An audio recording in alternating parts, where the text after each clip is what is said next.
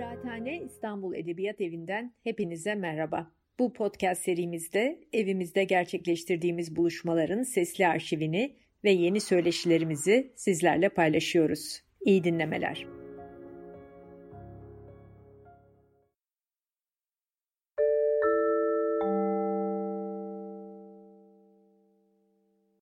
Kıraathane İstanbul Edebiyatı'nde bu akşam e, konuğumuz Selim Badur. E, kendisi mikrobiyolog. E, çok uzun bir e, biyografisi var. Hepsini herhalde okuyamayacağım.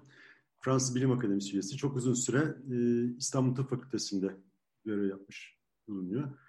E, Sağlık Bakanlığı Aşı Danışma Kurulu, Pandemi Komisyonu, Cinsel Temasla Bulaşan Hastalıklar Grubu üyeliği gibi pek çok kurumda, örgütte çalışmış bulunuyor.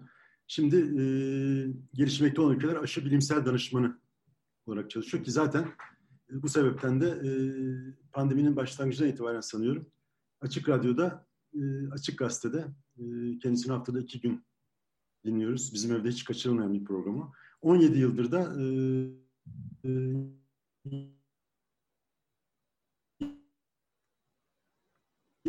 yine Açık Radyo'da önce sağlık çok kendisinden yararlandığım Selim Badur'la bugün e, hem bu aşı meselesini hem de aşı karşıtlığını konuşacağız. Buyurun efendim. Çok teşekkürler Sayın Aslan Tunalı. Başta Sayın Kuyaş olmak üzere çok teşekkür ediyorum davetiniz için. Ve ben öncelikle şu ekranı paylaşıp sunuma geçeyim. Aslında e, ilginç bir süreçten geçiyoruz.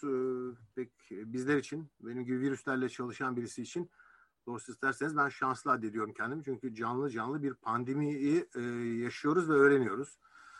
Ee, ama bu sunuma başlarken ben hem e, ülkemizde hem dünyada yaşamları bahsına bizlere yardımcı olan deli gibi çalışan sağlık çalışanlarına bir merhaba diyerek başlayayım.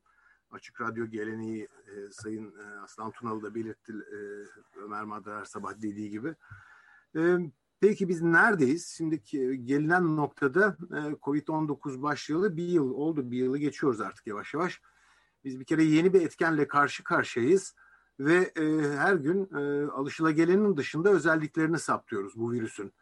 Bunu şunun için söylüyorum çünkü bu bir solunum yollarında enfeksiyon oluşturan bir virüs Buna karşılık e, benzer virüslerden, örneğin grip etkeni olan e, influenza virüslerinden farklı bir takım özellikleri var. Bunlar ortaya çıkıyor. Çok sayıda yayın var. Bugün itibariyle PubMed'de 91 binden fazla yayın var. Henüz hakem denetiminden geçmemişti. İşte 10 bin kadar, 12 bin kadar yayın bulunmakta. İlginçtir yayınlar arasında çelişkili bulgular var. Bunu birazdan bir slaytla değineceğim. Ve tabii bilgi kirliliği bir dizi e, e, sorunu da beraberinde getirdi bu pandemi süreci. Şimdi yanıt aranan sorular ve sizinle tartışmak istediğim e, konu başlıklarını şöyle kısaca özetleyeyim. Bir kere etkenin özellikleri ve farklı yönleri nelerdir? Tanıda kullanılan testler bu bizim işimize yarıyor mu testler? Önemli mi? Bulaşma özellikleri nedir? Nereden bulaşıyor? Acaba bu çok netleşen bir konu mu? İmmün sistemle ilişkisi bu tedavi açısından bizim için önemli. Aşılar konusundaki çok farklı alt başlık var. Bunların hepsine bakıp pandeminin sağlık alanı dışındaki etkilerine değineceğim. Şimdi bu başlıkları bu şekilde sıraladım ama lütfen bu başlıklar sizi ürkütmesin. Çünkü bu başlıkların altında e, tıbbi bilgilerden çok toplumda e, yanıt aranan soruları ele almak istiyorum. Bir kere e, artık herkes öğrendi John Hopkins Üniversitesi'nin sitesini ve oradan e, gün ve gün, an ve an takip ediliyor sayılar. Artık 90 milyonu geçen olgu sayısı, 2 milyona yaklaşan e, yaşamını yitiren kişi sayısıyla pandemi bütün hızıyla devam etmekte. Pardon. Aslında Dünya Sağlık Örgütü'nün ilginç bir tanımı vardı Kasım ayının sonunda. İlk 1 milyon olguya biz 3 ay sonunda erişmiştik. Son 1 milyon olgu ise neredeyse bir buçuk günde. Yani bir süre sonra belki de her gün listeye 1 milyon e, olgu eklenecek. Bu tabii pandeminin hızının kesmediğini ve e, yoğun bir ile devam ettiğinin bir göstergesi. Şimdi bir parça e, bu virüsler e, nereden çıktı e, ama e, hiç virolojik bilgiyi değil sadece bizi pratik hayatta ilgilendiren önemli noktaların altını çizeceğim. Bir kere bu koronavirüsleri biz e, yeni keşfetmedik, yeni bulunmadı bunlar. Eskiden beri bilinen virüsler ve örneğin İstanbul Tıp Fakültesi'nde görev yaptığım yıllarda şu kırmızı ile gösterdiğim dört tane koronavirüs çocuklarda selim seyreden hafif üst solunum yolları enfeksiyonlarına yol açan etkenler olarak karşımıza çıkmıştı. Ne zamana kadar? 2000'li yıllara kadar. Çünkü hepinizin hatırlayacağı gibi 2000 yıllarında önce SARS, 2003 yılında, 2010'lu yıllardan sonra da e, özellikle e, bu e, Suudi Arabistan'da ortaya çıkan MERS salgınları da birer koronavirüs hastalığıydı ve her iki hastalığın mortalitesi yani ölümcüllük özelliği çok yüksek idi. Burada yine Türkiye'deki e, toplum içinde yanlış bir bilgiyi düzeltmek için bu slaytı kullanmak istedim. Şimdi e, koronavirüslerin esas konağı e, rezervuarı yarasalar ve kemiriciler. Ancak bizde düşünüldüğü gibi öyle yarasa çorbası içmeyle falan bulaşan bir virüs değil bu virüs.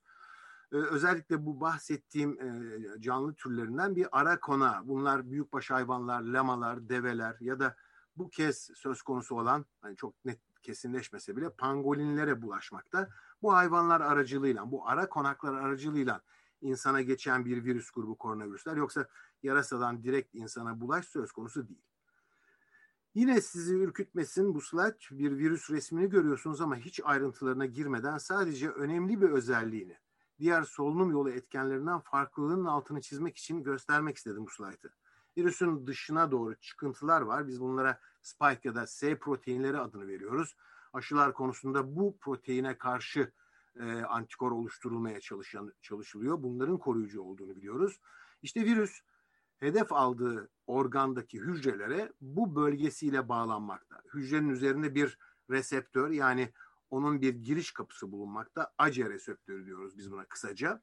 Bu giriş kapısından tutunup hücre içine girecek. Ama işin ilginç tarafı diğer virüslerden, diğer solunum etkenlerinden, solunum yolu enfeksiyonu etkenlerinden, örneğin gripten, soğuk algınlığından, nezleden farklı olarak bu ACE reseptörü vücudun hemen hemen bütün organlarında bulunuyor. Bu neyi getiriyor beraberinde? O zaman bu solunum yolu enfeksiyonu e, patojenidir dediğimiz bu koronavirüs aslında vücuttaki bütün organlarda enfeksiyon oluşturabiliyor. Bu önemli bir farklılığı virüsün. Akciğerlerle yetmiyor, karaciğerden böbreklere, bağırsaklardan işte sindirim sistemine, solunum sistemine, bunun dışında sinir sistemine de bulaşıp beyinden işte tüm sinir sistemine kadar o bölgeleri de enfekte edebilen böyle çok fazla organı tutabilen bir enfeksiyona yol açmakta. Sonuçta o tutunma sonucunda virüs replikasyona uğruyor ve çoğalan yeni virüs partikülleri vücuda yayılıyor. Şimdi çok konuşulan özellikle Aralık ayından sonra İngiltere'deki varyantla e, gündeme daha da sık gelen şu mutasyonlar konusuna kısaca değinmek istiyorum iki slaytla müsaade ederseniz. Birincisi bu bir RNA virüsü. Çünkü virüsleri biz DNA ya da RNA içeren virüsler olarak iki ana grupta toplarız. Bu bir RNA virüsü. RNA virüslerinde mutasyona çok sık rastlanılır. Ancak SARS-CoV-2 e, Mart sonundan bugüne dek yani neredeyse 100 bine yaklaşan virüs incelendi dünyanın farklı ülkelerinde.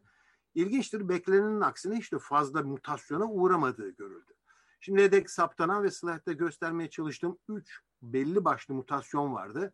Şu maviyle gösterdiğim RPRP dediğim bu bölge aslında antivirallerin ileride geliştirilecek virüs ilaçlarının hedefi olduğu bölge. Bu ilginçtir. Bugün konuşulmuyor ama ileride bir tedavi amaçlı spesifik bir ilaç geliştirilir ise ve bu bölgeyi hedef alacaksa orada şu anda bir mutasyon oluyor ve geliştirilmesi henüz tamamlanmamış ilaçlara karşı bire bir direnç söz konusu olabilir.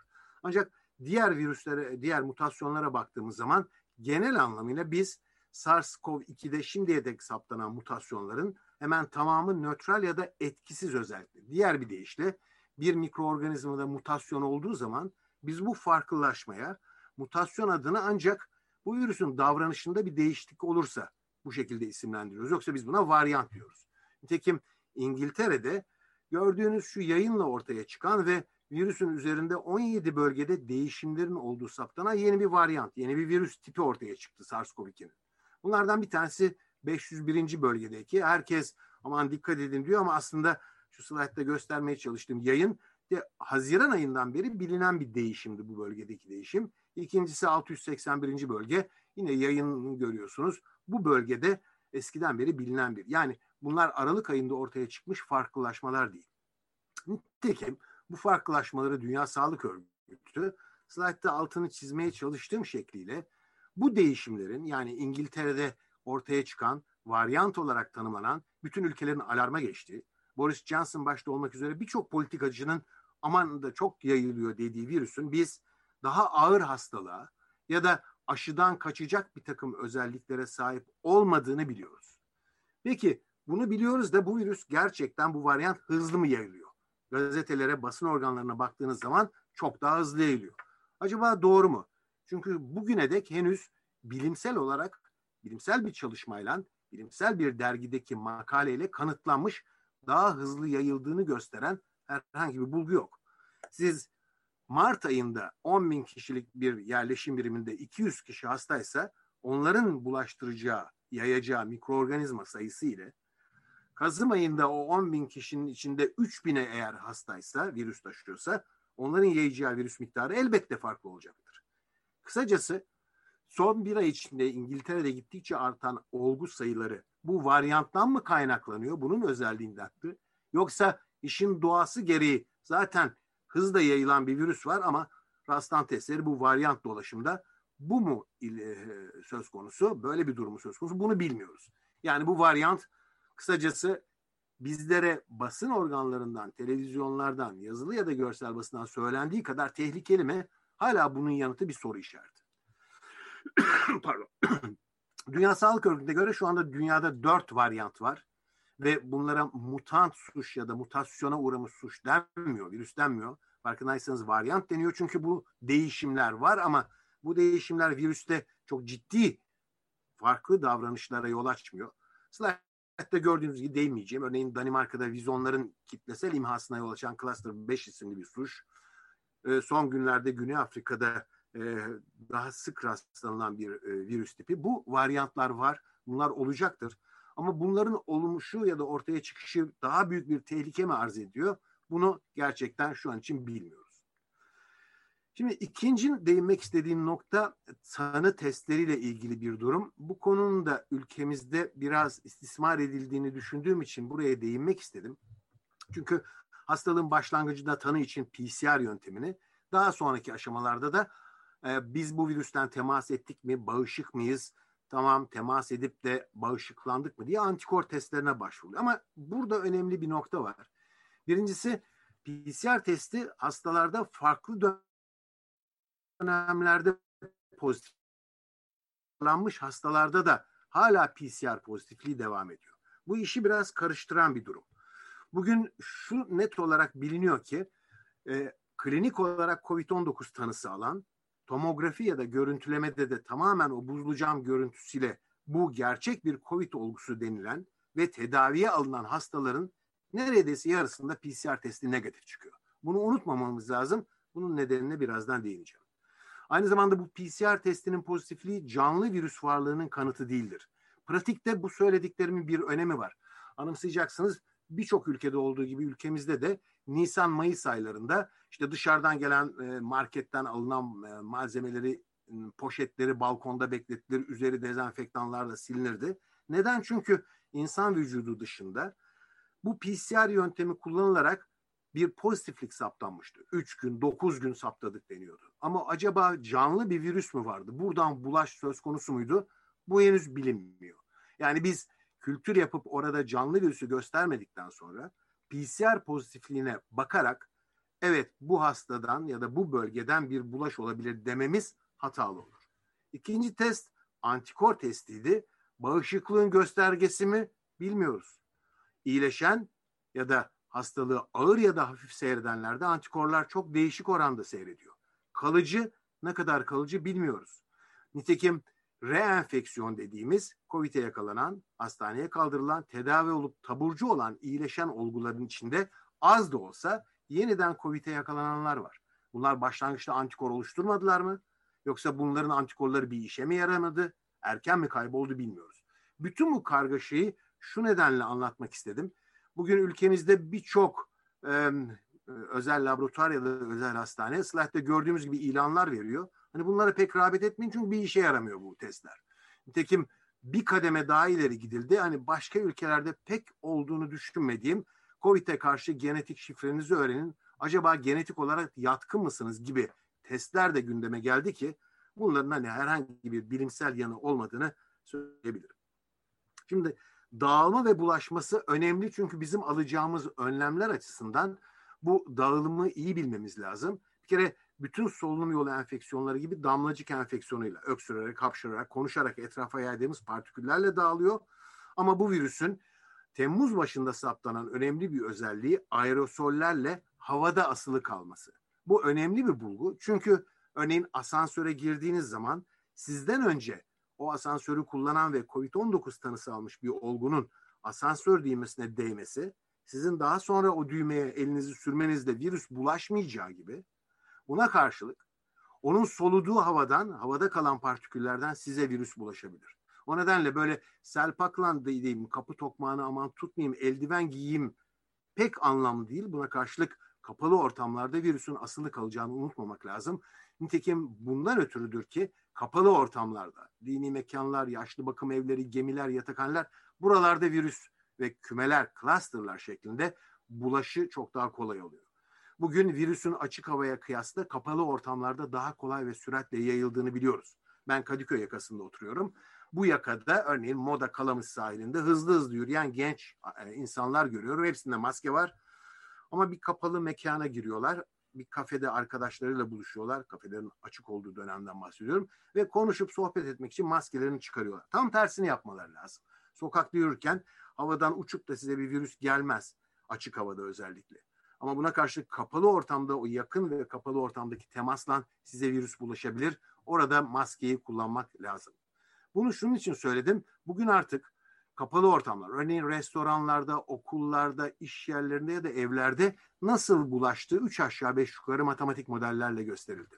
Saat 19'da kapasitesi azaltılmış bir restoran, 15 kişi var, bir çalışan var, bir hasta var.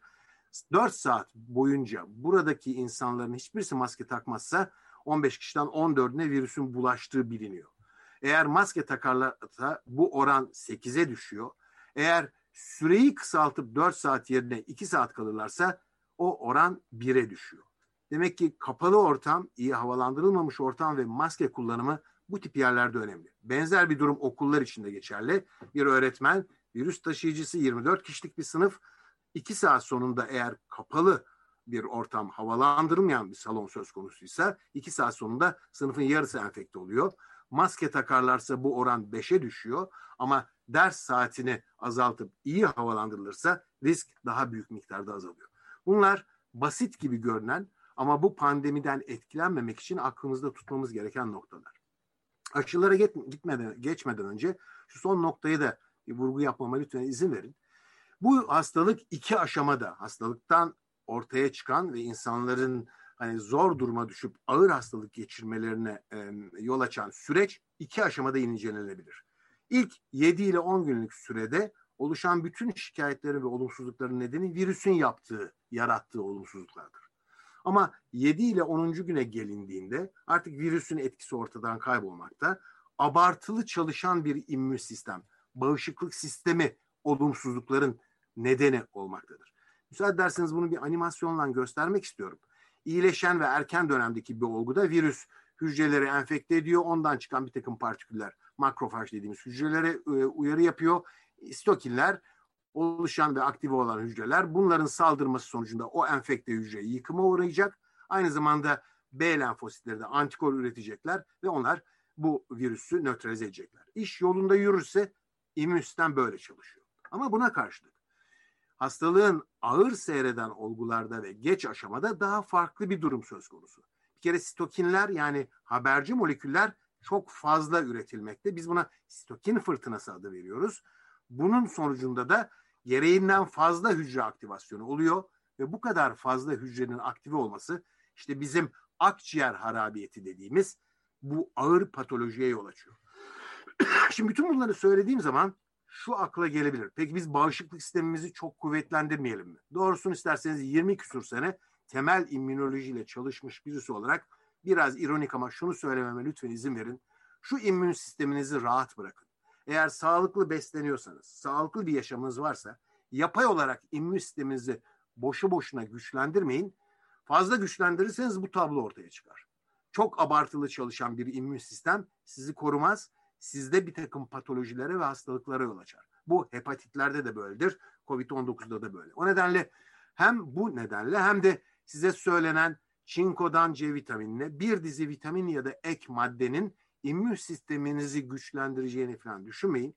Ben laboratuvarda bu hücrelerin yanına söz konusu maddeleri tek tek koyduğum zaman o hücrelerin ne sayısında ne de davranışında hiçbir değişiklik olmuyordu. Bu konuyu da bitirdikten sonra merak edilen aşılara gelmek istiyorum. Şimdi COVID-19'a karşı yapacaklarımız hani e, non-farmasötik e, önlemler dediğimiz e, fiziksel mesafe, maske kullanımı e, ya da el yıkaması, hijyen. Tabii ki eski yeni e, antiviraller, immünomodülatörler, plazma e, kullanımı ama aşılar önemli. Şu non-farmasötik önlemlere ait bir nokta var. O yeni çıkan bir yayın. Bu yayında bu RT değeri dediğimiz yani bulaşıcılık kat sayısının belirli bir zaman dilimindeki e, oranına baktığımızda maske kullanarak biz değeri toplumda yüzde on beş oranında azaltabiliyoruz. Karantina yüzde on bir azaltıyor. Fiziksel mesafe yüzde kırk iki azaltıyor. Önemli. Trafik yoğunluğunun azaltılması diğer bir deyişle şehirler arası trafik ya da trafiğin ya insan deplasmanının engellenmesi yüzde dokuz civarında azaltıyor. Peki bizim beklentimiz nedir? Bizim beklentimiz aşıları kullanarak bu değeri yani bulaşmayı sıfırlamak. Kısaca fiziksel önlemler, fiziksel mesafe, maske önemli ama bunların da belirli bir yere kadar önemli olduğunu unutmayalım. Şimdi gelelim aşı ve ilaç çalışmaları. Bir kere 4000'den fazla çalışma yürütülüyor. Ondan farklı yöntem var. Hangi ülkelerde olduğunu görüyorsunuz. Avrupa ağırlıklı, kıta Amerika'da var, Asya'da, Afrika'da, Orta Doğu'da var ve e, sürekli değişen bir sayısal bilgi 11 Ocak itibariyle özellikle Amerika Birleşik Devletleri'nde FDA onaylı farklı fazlarda bir takım aşıların onay aldığını ya da onay almak üzere olduğunu biliyoruz. Şimdi çok konuşuldu bu yöntemler. Artık herkes mRNA aşısı, vektör aşısı ya da inaktif aşı e, terimlerine e, aşina oldu. Ama biz bugün biliyoruz ki çok farklı yöntemlerle aşılar hazırlanmakta. Slide'de görüyorsunuz hangi yöntem daha fazla e, merkez tarafından kullanıldı. Ben tamamına değil sadece bizi ilgilendirdiği için RNA aşıları, vektör aşıları ve inaktif aşılara ait birer slide göstereceğim. Şimdi bir kere aşının çalışma prensibi aynı bir enfeksiyonda olduğu gibi. Virüs gelecek, vücuda girecek. Vücuda girdikten sonra RNA'sı açığa çıkacak. Açığa çıkan RNA yeni virüs proteinleri ve yeni virüs partikülleri oluşturacak. Çıkan bu partiküller de immün sistemimizi uyaracaklar. Normalde immün sistem bir virüse karşı bu şekilde cevap veriyor. Aşıda da aynı oluyor. Aşıyı yaptığınız zaman verdiğiniz aşı hücre içine girecek. Hücrede RNA ile protein sentezi gerçekleşecek. Oluşan protein sentezleri yeni virüs partiküllerine dönüşecek. Onlar immün sistemi uyaracak. Kısacası aşı olarak biz ya virüsün proteinlerini vermeliyiz ya da vücutta bu proteinleri oluşturacak RNA ya da DNA'yı verip vücutta protein sentezletip ondan sonra bu proteinlerin immün sistemi uyarmasını bekleyeceğiz. Şimdi 3 slide dedim. İnaktif aşılar özellikle bizde tırnak içinde Çin aşıları dediğimiz ama başka ülkelerde de e, ekiplerin çalıştığı inaktif yöntem. Bu çok bilinen eski bir klasik yöntem. Kimyasal ya da fiziksel yöntemlerle öldürülmüş tüm patojeni içeriyor. Bu nedenle replike olması, vücutta çoğalması, hastalık yapması mümkün değil. En büyük avantajı virüsün tüm bölgelerini içerdiği için çok güçlü bir immün yanıt, bir bağışık cevaba yol açmakta. Sinovac'ın ürettiği koronavak bu yöntemle hazırlandı. Isıya duyarlı olmaması bir üstünlük. Öyle ekmeği eksi 70-80 gerektirmiyor. Üretimi zor çünkü çok fazla miktarda virüsü üretip sonra öldürmeniz lazım. Bundan sonra değineceğim mRNA ve vektör aşıların her ikisi de proteinin kendisini yani bütün virüsü vermek yerine RNA'yı hücre içine vereceksiniz. RNA vücutta proteinler sentezleyecek. Oluşan bu proteinler immün sistemi uyaracak. Bu mRNA'yı direkt verdiğiniz zaman vücuda e, çok çabuk degrade oluyor, parçalanıyor. Onun için bir lipid nanopartikül e, küresi içinde veriyorsunuz ve bu küre hemen parçalanıp vücutta RNA'nın yeni proteinleri sentezlemesini, bunlar da immün sistemi uyarmasını sağlıyor. Moderna ve Pfizer-BioNTech aşıları bu yöntemle kullanılmıştır. Hemen belirteyim. Pfizer aşısıyla Amerika Birleşik Devletleri'nde ortaya çıkan ve aşılarda görülen bir takım alerjik reaksiyonlar şu lipid nanopartikülün içerdiği polietilen glikolden kaynaklanmakta. Yani RNA'dan değil, onu kapsayan, onu içeren bu bilyanın e, kaynaklanan, bilyadan kaynaklanan, onun yapısından kaynaklanan bir alerji reaksiyon. Ama belirteyim ki milyonda işte 10 filan kadar oldukça düşük oranda görülmekte. Vektör aşıları burada da hedef e, mRNA'yı vücutuna içine vermek. Nanopartikülün içinde değil, bir adenovirüs gibi bir vektörün içine yerleştirip bu şekilde mRNA'yı hücre içine veriyorsunuz ve hücre içinde bu mRNA tekrar virüs e, proteinlerini oluşturuyor. Oluşan proteinlerde uyarı yapın, yapmak için immün sisteme etki ediyor. Oxford AstraZeneca, Rusların Sputnik aşısı ve Janssen aşıları bu vektör aşılar. Şimdi esas olarak bütün bu kuramsal ve e, canınızı umarım sıkmayan bilgilerden sonra biraz işin pratik yönüne geçelim. Bir kere bu cümle, ilk cümle önemli ve çok fazla e, tartışılmayan bir noktaya e, parmak basmak için getirdiğim bir cümle. Unutmayalım, aşılar kullanıma girdikten sonra elde edilecek real world dediğimiz gerçek hayat bulguları faz çalışmalarında elde edilenlerden farklı olacaktır. Ne demek? Siz duyuyorsunuz bu aşı A aşısı yüzde 95 etkili. Öteki yüzde 90 etkili. Ama o yüzde 90 etkili aşılıyı siz toplumu aşılamaya başladığında başladığınızda o aşının etkisi yüzde 60'lara düşecektir, 70'lere düşecektir. Neden? Çünkü faz 3 çalışmaları ideal koşullarda işte belirli kronik hastalıklı olanlar, belirli bir yaş ne olanlar, gebeler alınmaz o çalışmalara. Alınmadığı için de gerçek hayat verilerinde yani bu tip aşıya iyi yanıt vermeyenlere de aşı yapılacağı için onlardaki oranı da kattığınızda havuzun içine gerçek hayat verilerinde bir kere o yüzde doksanları unutun yüzde yetmişlere inecektir. İkincisi 2021'de çok fazla aşı var ama aşılara ait de bir dizi soru var. Hangi aşı daha etkili? Etki süresine kadar? Hızlandırılmış onay ne demek? Riskli gruplar mı? Öncelik kime? Aşılama stratejileri? Tek doz mu? iki doz mu? Ne kadar süre? Aşı karşıtlığı? Müsaade ederseniz kısaca bunları vurgu yapıp bitireceğim konuşmamı. Bir kere aşının hızlı üretilmesi ve hızlı onayı. Bu gerekli mi? Bu bir takım kuşkular oluşturuyor. Bakın aşı çalışmalarında, ilaç çalışmalarında olduğu gibi faz 1, 2, 3 çalışmaları ve daha sonra onay var.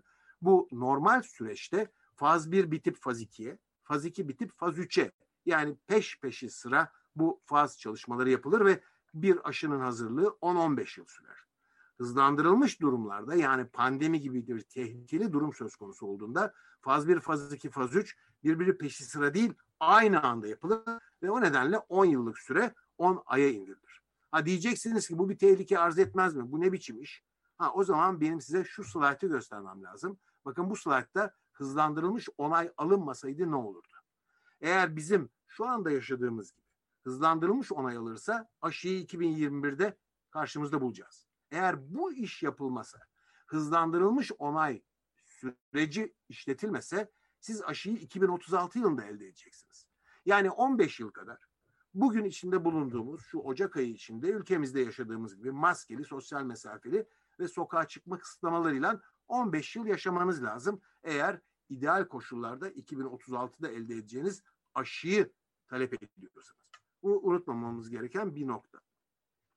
Faz çalışmaları ile ilgili çünkü faz 3 çalışması bitti mi bitmedi mi polemikleri de çok yapılıyor. Aslında konuyu bilenler açısından biraz gülümseten bir takım eleştiriler bunlar. Çünkü faz çalışmalarını biliyoruz. Faz 1'de az sayıda insanda özellikle güvenlik çalışmaları yan etki olup olmadığını daha çok incelenir. Faz 2'de biraz daha fazla sayıda gönüllü de bu kez antikor oluşturuyor mu diye bakılır. Faz 3'te ise daha büyük sayıdaki kitlelere yani 10 bin, 20 bin, 30 bin ya da slaytta 3 bin demiş. Bu çalışma öyle e, o şekilde dizayn edilmiş. Bunlarda ise oluşan o antikorlar, faz 2'de saptadığınız antikor oluşturdu bu aşı diyorsunuz. İyi de bu aşı bir işe yarıyor mu? Bu antikorlar gerçekten bizi hastalıktan koruyor mu bakılır. Bundan sonra onay verilir ve hiç söz edilmeyen faz 4 çalışması başlar. Yani aşı piyasaya çıkıp kullanıma girdikten sonra da izlem takip edilir ve aşıda aşılananlarda herhangi bir olumlu olumsuzluk yaratıp yaratmadığı araştırılır. Şimdi hep söylenen bir şey var. Ee, bu mRNA aşıları e, üçüncü fazı tamamladı. E, buna karşılık e, inaktif aşı tamamlamadı diye. Pek doğru değil bu. Neden doğru değil?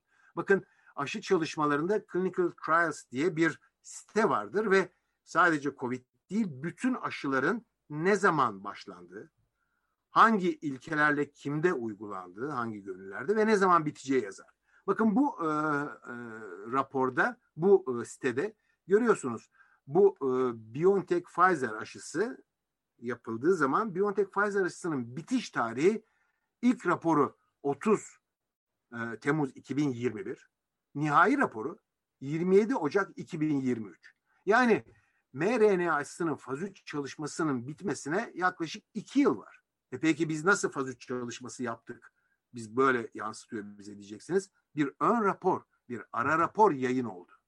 Peki e, inaktif aşıya baktığınız zaman Sinovac aşısının Endonezya'daki çalışması bu çalışmada slaytta gördüğünüz gibi 2021'in ortalarında sonlarında e, bize e, ulaşacak. Kısacası hiçbir aşının faz 3 çalışması bitmemiştir.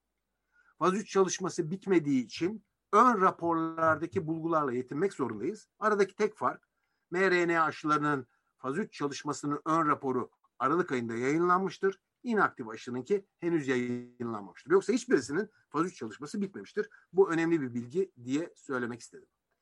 Şimdi aşılara baktığımızda 11 Ocak günü e, dünyada 28 milyondan fazla insan en fazla Çin ve Amerika Birleşik Devletleri'nde ama 100 kişi başına kaç kişi aşıladı ülkeler derseniz inanılmaz bir şekilde İsrail önde gidiyor. 21'den fazla insanın 100 kişiden 21'i aşılandı İsrail'de. Bunu Birleşik Arap Emirliği ve Bahreyn izliyor. Bütün ülkelere bakıp bunların hani özelliklerine değinmek, kaç kişi aşıladıklarına bakmak mümkün ama bu listede ne yazık ki ülkemizi henüz bugün itibariyle göremiyoruz. Şimdi aşılama oranları önemli. Çünkü şöyle bir aşılamanın olmadığı ve bir tane enfekte kişi, turuncuyla göstermeye çalışılan enfekte kişi olsun. Bunlar mavilen duyarlı insanlar. Bu kişi hastalığı yayıp birçok insana bulaştırabiliyor. Bu enfeksiyonun toplumda yayılmasını gösteriyor. Eğer aşılama oranınız düşük ise, siz e, enfekte kişi var, maviyle duyarlı kişiler, hani sarıyla e, aşılı kişiler ama yine gördüğünüz gibi çok fazla yayılma söz konusu olabiliyor. Aşılama oranı düşük olduğu zaman. Ama aşılama oranı yüksek ise şu maviyle görülen duyarlı kişilere bu turuncuyla gösterilen enfekte kişinin ulaşması, onlara hastalığı bulaştırması aşılananlar tarafından kesiliyor. O nedenle bir toplumda aşı var, yok, bir toplum aşıyı başlattı ama önemli olan o toplumda kaç kişinin ne oranda aşılanacağı. Bunu niye söyledim? Hemen buradan aşının kabul görme oranlarına geçmek istiyorum. 27 ülkede yaklaşık 21 bin kişide yapılmış bir anket. Hindistan, Çin, Brezilya, Avustralya'da insanların büyük çoğunluğu %80'lerin 85'lerin üzerinde aşıya evet diyorlar. Elbette Fransa başta olmak üzere birçok Avrupa ülkesi ve gelişmiş ülkede insanlar aşıya kuşkuluyla bakıyorlar. Peki Türkiye'de Türkiye'de Ipsos'un Aralık ayında yaptığı çalışmada Aralık'ın ilk haftasında ben aşı olmam diyenlerin sayısı yüzde 26 idi. Ama ne yazık ki e, sanıyorum Metropol'ün yaptığı çalışmada yeni bulgu aşı yaptırmayacağım diyenler yüzde 48'e çıktı. Şimdi siz yüzde 48 oranında aşılatabilirseniz eğer toplumunuzu. Aşının etkisi de yüzde 90 değil normalde o real world dediğimiz yüzde 60'lar 70'ler olursa biz daha çok maskeyle gezeriz. Biz daha çok kısıtlamalarla birlikte yaşarız. Çünkü toplumdan bu hastalığın eradike edilmesi, uzaklaştırılması mümkün olmaz. Peki ben aşılandım ama en azından bana bulaşmaz. Ama aşının ne kadar koruyacağını henüz bilmiyoruz. 6 ay mı? Bir sene mi? 6 ayda bir maş olacağız.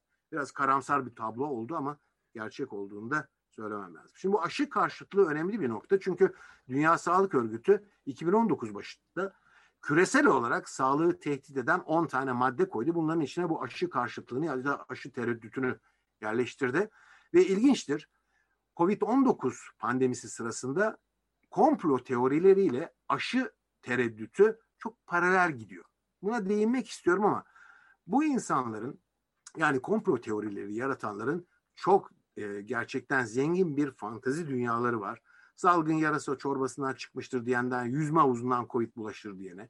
Otomatik el kurutucuları COVID-19'u öldürür diyenler Çin yemekleri yemekle hasta oluyor diyenlere kadar çok fazla sayıda komplo teorisini gördük. Benim en çok sevdiğim bu e, olay. Çünkü Film Your Hospital isimli bir grup e, Amerika Birleşik Devletleri'nde üyelerine aman demişler yakındaki yakınınızdaki hastanelere gidin. Mümkün olduğu kadar boş oda ya da koridorları çekin. Etrafa yayın bunu. Hastanelerde sorun yok. Bize yalan söyleniyor. Hastaneler bomboş. Böyle bir akım var. Bu da birazcık fantastik bir yaklaşım. Türkiye'de de oldu. Biz bunları çok bilim dışı e, sözleri karbonatlı sudan ağız gargarasına ya da sarımsak, soğan, vitamin gibi maddelerin ya da besinlerin e, bizi Covid'den koruyacağını duyduk. Hatta koronavirüse karşı kelle paça öğrenenler çıktı. İlginçtir herhalde bu söylevler başka ülkelerde de oldu ki Dünya Sağlık Örgütü sarımsağın Covid'den bizi korumadığını, burnu tuzlu suyla yıkamanın Covid'de hiçbir etkisi olmadığını açıklamak ve bunu böyle görsellerle toplumlara, bütün ülkelere yaymak gereği hissetti. Tabii Türkiye'de Çin'deki gibi salgın olmaz diyen, Türkler çok az etkilenir diyen, maske işe yaramaz diyen de birçok hani e, televizyonlarda e, böyle söylevler gördük ama e, geçen süre bunların pek doğru olmadığını gösterdi. Tabii sosyal medya önemli. Dünya tarihinde hiçbir pandemi aşıyla bitmemiştir diyenden, mRNA aşılarının genetik yapımızı nasıl etkileyeceğine dair elimizde hiçbir veri yok. Veri yok çünkü böyle bir şey yok. Ya da dünyada bu benim en çok sevdiğim viral hastalıklara bağlı ölümlerin yüzde sekizden on yedisi koronavirüs kaynaklıdır. Bunu ben 20 sene virüslerle çalışan birisi olarak bu oranı hiç duymadım, hiçbir yerde görmedim. Matematik bilen hesaplasın demişler. Yani bunun hesaplanacak bir tarafı yok. Böyle bir şey yok çünkü. Bu tür e, sağlık çalışanlarının yaklaşımlarına tabii destek de geliyor. E, ilaç firmaların kazancıdır. E, kobay olarak kullanılıyorsunuz. Aşı ve dünya nüfusunu bu aşılarla indirmek için e, işler yapılıyor. Millet uyuyor herhalde gibi yaklaşımlar. Sosyal medya riskli dedim çünkü Facebook'ta biz bundan önce poliomiyelit çocuk felci aşısında bunun için e, işte bir takım e, Bill Gates'in e, ilanları vardı. Hani şu kadar yakınız e, çocuk felcine derken onu değiştirdiler ve şu kadar otizme yakınız şeklinde yansıttılar. Ya da e, Mark Zuckerberg çocuğunu aşılatıp da onu Twitter'da e, resmini koyduğu zaman vay sen para mı aldın dediler. Yani adamcağız ilaç firmalarından para ya da rüşvet almakla suçlandı. Aslında sosyal medya çok riskli. E, sosyal medyada bu tip olumsuzluklar ve aşı karşıtlığı ile ilgili çok haber yayılıyor. Benim çok e, sevdiğim bir kişi e, Umberto Eco. Onun sosyal medya ile ilgili bir sözü var. E, becerebildiğim kadarıyla çevirmeye çalıştım. Sosyal medya önceki dönemlerde yalnızca barlarda, kafelerde konuşan ve hemen susturuldukları için topluma hiçbir zararı olmayan yığınla ahma söz hakkı tanıdı. Günümüzde bunlar Nobel ödüllü bir kişiyle aynı söz hakkına sahiptir diyor. Gerçekten bilgi kirliliği sosyal medya üzerinden önlenemez bir şekilde yayılmakta. Şimdi ileri sürülen savlar var. Bütün aşılar için. Antijeni zararlı civa var, adjuvan var, otoimmün hastalık var. Hiçbirisini tek tek alıp da yanıtlamak ya da açıklamak istemiyorum ama örneğin immün sisteme çok yüklenilmesi. Deniyor ki çocuklara çok fazla aşı oluşturuluyor. Bu doğru değil. Neden doğru değil? Çünkü 1980'lerde genel olarak dünyada çocukluk çağında 8 aşı vardı ve bunların içinde 3000 kadar yabancı protein ya da polipeptit vardı. 2000'li yıllara gelince aşıların sayısı 2 misline çıktı ama aşıların içindeki e, yabancı madde sayısı 125'e indi. 3000'den 125'e inmiş vaziyette maddelerin sayısı. Çünkü gittikçe daha pürifiye, daha saflaştırılmış aşı kullanıyoruz. Aslında yaşanan tamamen 4 hafta önce aşı oldum, 2 hafta önce hastalandım. Demek ki B A'dan sonra oldu. O zaman B A B'den sonra. Böyle düz bir mantıkla özellikle etiyolojisi ya da ya da diğer bir deyişle nedeni bilinmeyen hastalıklara aşılar bu hastalık ortaya çıkmadan önce aşılar ve e, suçlu da sorumlu tutulmakta. Bazı e, Amerika kıtasında bazı bölgelerde Mayıs ayından sonra e, deniz mevsimi, plaj mevsimi başlıyor. Dondurma tüketimi artıyor. Plajların açılmasıyla beraber köpek balığı saldırıları da artıyor. O zaman dondurma köpek balığı saldırılarında artışa neden oluyor yaklaşımı ile aşılar otizme neden oluyor yaklaşımı arasında hemen hemen hiçbir fark bulunmadığını söylemek istiyorum. Şimdi bitirirken ailelerin yaklaşımı dediğimiz zaman gittikçe daha çok ebeveynin aşıların artık gerekli olmadığını, hastalığı geçirerek kazanılacak bağışıklığın daha uygun olduğuna, hijyen organik beslenmenin uygun olduğuna, çocukların mükemmel bir yapıya olduğuna, bütün bu aşı önerilerinin Big Pharma tarafından yönlendirilmesi sonucu ortaya çıktığını söyleniyor. Ama ilaç ve aşının önemli bir farkıdır bu. İlaç bir yakınması, bir şikayeti olan kişiye uygulanır. Aşı ise sağlıklı bir kişiye ya da bir çocuğa ileride karşılaşma olasılığı bulunan etkene karşı korunmak için uygulanır. Yoksa siz sıradan eczanede başınız ağrıdığı zaman e, satılan ve 3 kuruşu aldığınız bir ilacın prospektüsünü incelerseniz çok sıradan bir analjezik, bir antispazmatik prospektüsü. Onun yan etkilerine bakın. Kalp atımlarında hızlanma, solunum almada güçlük, solunum yolunda daralma, idrar yapmada güçlük, anormal kanamalar. Ya siz bunları okursanız eğer hiçbir ilacı kullanamazsınız. Çünkü milyonda bir görülen bu tip e, rastlantısal olumsuzluklar bütün ilaçlar içinde söz konusudur ama aşılarda bunlar abartılarak dillendirilir. Aslında bu e, gelinen nokta postmodern dünyada bilime ve bilim insanlarına sarsılan güvenin bir sonucu. Aşı ve aşılama konusunda yanlış ve bilimsel olmayan bilgi bombardımanı söz konusu.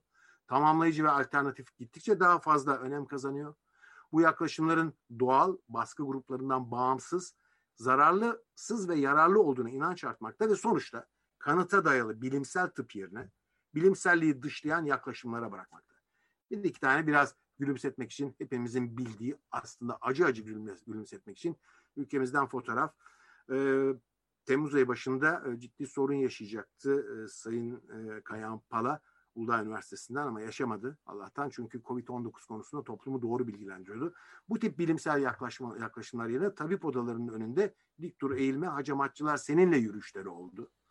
Bilimin bu tarz ayaklar altına alındığı son günlerde yeniden yaşıyoruz farklı üniversitelerde. Bu tarz ortamlarda deve sidiği şifadır diyen, doktor hata yapar, sülük hata yapmaz diyen bunlar öğretim üyeleri.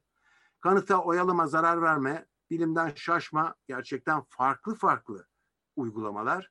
Bu alternatif tıp ya da gerçek bilimsel tıbba inanmayanlar sonunda Türkiye sahte akademik makale üreten merkezlerden biri ve Türkiye şaibeli ve sahte dergilerde en çok yayın yapan üçüncü ülke olmuş durumda. Bütün bu sürecin sonucunda. Peki ülkemizde bu e, pandemi süreci e, e, nasıl etkiliyor bizi ve nasıl değerlendiriliyor? Bugün yazılı basında Sayın Emrah Altındiş'in aşı süreci kötü yönetildi dedi. Tartışılır. Bunu hayır çok iyi yönetti diyenler de var ilginç bir şekilde. Ama isterseniz şu şeffaflık konusuna ait bulduğum bir e, dokümanı paylaşayım. Covid Data e, Şeffaflık İndeksi. E, 100 kadar ülke. Birinci sırada Belçika. Belçika gerçekten en fazla olgunun çıktığı, en fazla ölümün olduğu ülke. Çünkü en gerçek ve doğru bilgileri Belçika veriyor ve PCR sonucunu hiç değerlendirmeye almıyor. Klinik ve görüntüleme eğer e, COVID-19 düşünülüyorsa bunu COVID-19 diye kayıtlara geçiriyor. PCR'a bakmıyor. Demin belirttiğim olumsuzluklar nedeni. Peki Türkiye nerede? Türkiye'yi sondan dördüncü ülke e, olarak görüyoruz şeffaflık konusunda. Bizden daha kötü durumda Sırbistan, Türkmenistan, Güney Kore var ama bu bölümünde gösterilen gösterildiği gibi Etiyopya, Üzbekistan, Belarus, Kamerun, İran, Mısır, Cezayir bizden daha iyi durumda şeffaflık konusunda. Bir başka çalışma psikiyatri dergisinde e, hakem denetimini bekleyen bir çalışma ama farklı ülkelerdeki e, yurttaşların e, hükümetlerine ne kadar güvendikleri, yöneticilerine ne kadar inandıkları çalışması yapılmış. En çok Filipinler, e, Güney Kore, Endonezya, Suudi Arabistan'da inanma var. Ortada Kanada'yı, Avustralya'yı görüyoruz. Ama Türkiye e, hani e, inanmayanlar grubunun Brezilya ile beraber hani e, önde gelen ülkelerinden bir tanesi. Peki biz e, gerçekten aşılar, tedavi, Covid-19 tedavisine erişimde hep aynı gemide miyiz? Aynı gemi diye bir şey yok bu konuda. Evet aynı fırtınadayız ama bazıları yatlan, bazıları da küçük şişme botlarla gezmekte. Çünkü aşı firmalarıyla anlaşma yapan ülkelere ve miktarlarına baktığınız zaman hani Kanada e, 9 kez bir kişiyi aşılayacak kadar e, aşı siparişi e, anlaşması yapmış durumda.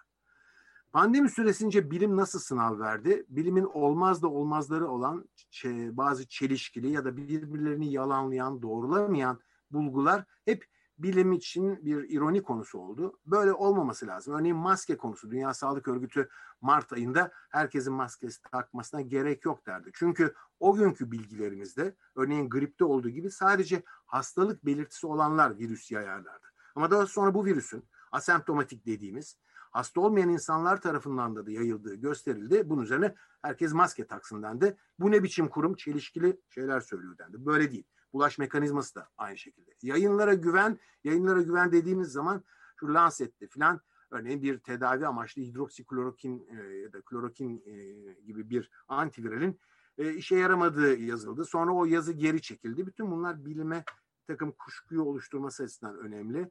Bilimsel kurum ve kurullara güven FDA, e, Dünya Sağlık Örgütü çok eleştirildi. Bana kalırsa e, daha farklı nasıl davranabilir, davranabilirdi Dünya Sağlık Örgütü? Bunu anlamam mümkün değil çünkü yaptırımı olmayan bir kuruluş. FDA'ya insanlar çok güveniyor. Hani FDA'ya bu kadar güvenmelerinin nedeni de onu da ben anlamıyorum. Şimdi pandeminin etkileri dediğimiz zaman sağlık alanında birçok e, açıdan farklı hastalıklar açısından da olumsuzluklar yarattı. Örneğin çocukluk çağı aşılamaları. Pandemi sürecinde aşılama kampanyalarına ara verildiği için Dünya Sağlık Örgütü ve UNICEF diyor ki biz çocukları özellikle gelişmekte olan ülkelerde kızamık ya da çocuk felcine karşı aşılayamadık. Bu hastalıkların salgınları çıkabilir diyor. Yine Afrika'da kanser ve tüberküloz tedavileri ya da HIV tedavi takipleri aksadı. Eğitim alanında online eğitimin sorunlarını ben girmeyeceğim benim uzmanlık alanım değil. Beslenme konusu önemli. Örneğin Güney Amerika'dan yapılan çalışmalarda özellikle yoksul kesimde çocukların tek sıcak ve sağlıklı yemek yedikleri yer öğleyin okullarda yemek yedikleri yemekmiş. Onlardan mahrum kaldılar ve beslenme sonucu ortaya çıktı. Gıda sektörü ayrımcılık ekonomik alan ama bir de çocuk gelinler var. Pandemi döneminde okula gitmeyip evde kaldıkları için 13 yaş altında 2,5 milyon çocuk evlendirildi. Magreb ülkelerinde ve Vietnam gibi bazı Asya ülkelerinde böyle bir ayrıca olumsuzlukla yaşandı. Şimdi bitirirken 21. yüzyılda enfeksiyon hastalıklarının artışı, teknoloji çok ilerledi demiştik ama bir dizi neden var. İşte seyahatler, hayvanlarla temas, mega kentler, işsizlik, yoksulluk, yeni tedavi yaklaşımları, iklim krizi. Bütün bunların sonucunda asıl sorunun biz küreselleşme ve bu neoliberal politikalar, doğanın, ekolojinin hoyratça ve özensizce kullanımı, büyüme adı altında atılan her adımın yeni pandemilere zemin hazırladığını unutuyoruz. Siz ormanları eğer yok ederseniz ormanlarda bulunan ve o güne kadar doğal habitatlarında rahat rahat yaşayan bir takım yarasalar, pangolinler ya da onların e, onlar gibi virüs taşıyan keneler, sivrisinekler, tatarcıklar yerleşim bölgelerine atlıyorlar ve biz çok daha yakın temas içine giriyoruz. Aynı zamanda hayvanlarla ilişkinin farklı boyutlarının da irdelenmesi lazım. Unutmayalım günümüzde 400 kadar virüs tür atlayarak insanlara bulaşmak için yarasalarda, kemiricilerde sıralarını beklemekteler. Covid-19 pandemisinin gerçekten bütün bu söylediklerimle çok ilintisi var. Biz sağlıkta özelleştirme, performans sistemi, aşıların ihmali ve koruyucu hekimliğin terk edilmesinin yanı sıra dünyadaki kalabalık, yoksulluk, göçler, seyahatler, canlı hayvan pazarı, vahşi hayvan ticareti ve nihayet ormanların, ekolojinin yok edilmesi, toprağın suyun kötü kullanımı bütün bunlar bu pandemiyi yarattı. Ve bundan sonra biz bu tür pandemileri büyük bir olasılıkla eğer bu e, yaklaşımı değiştirmezsek ki hiç zannetmiyorum çok sık göreceğiz bu tür pandemileri. Bu e, söylediklerim çeşitli yayın organlarında yer alıyor. İşte çeşitli basın organlarında Fransızca ya da İngilizce basın organlarında yer alıyor. Ve Georges Monbiot e, bu sistemin sonlu bir yaşayan sistem içinde sonsuz büyümeye dayanan kapitalizmin sonlu bir gezegende sonsuz büyüme ve felakete reçete yazmaktır diye tanımlıyor ki iklim kriziyle bağlantısını e, kurmak için. E, 1962 yılında bir İtalyan gravürün çizdiği 2020'li yıllarda nasıl gördüğünü gösteren bir yazı, e, bir gravür. E, belki ileride böyle e, 2021-22'de eğer sevgili Nilüfer hala sözünde durup e, yemeğe davet ederse böyle yerlerde ya da yemek yersek beraber böyle yerlerde yemek yiyeceğiz.